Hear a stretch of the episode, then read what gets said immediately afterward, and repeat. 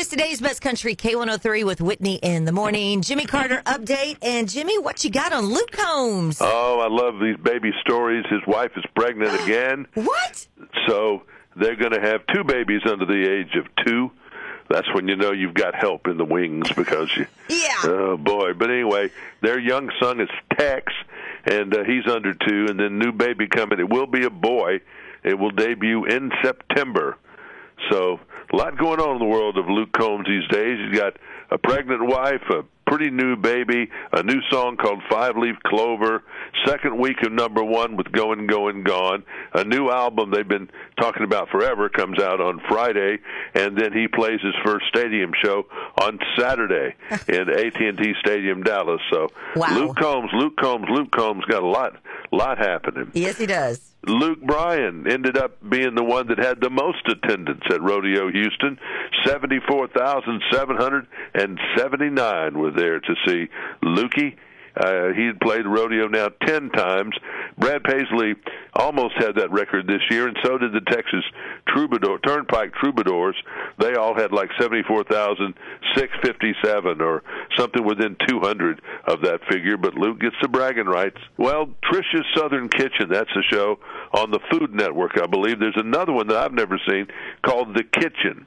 But the people who make that are all the same folks, and they're trying to unionize. 19 of their workers have gotten with the Writers Guild of America East, and they want to be union members because that will levelize their salary that's going up and down, and their insurance that's getting canceled and not canceled, and they they want to put some consistency. So, no comment from Trisha, no comment from the people who are making the show. Mm-hmm. Mariah Faith.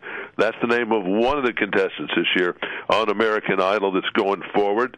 They seem to like everybody. Katy Perry is the only one that seems to not act like she's just drooling all over people. You know, it's just weird. They've almost got her cast as the Simon now on that show. I And- know. Who would have thought?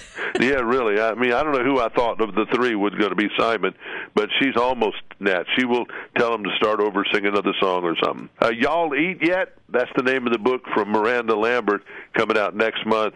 Had to go in. She's going to do book signings in New York, L.A., and Lindale, Texas. And uh, the hardcover of the book, I think it's thirty-five bucks.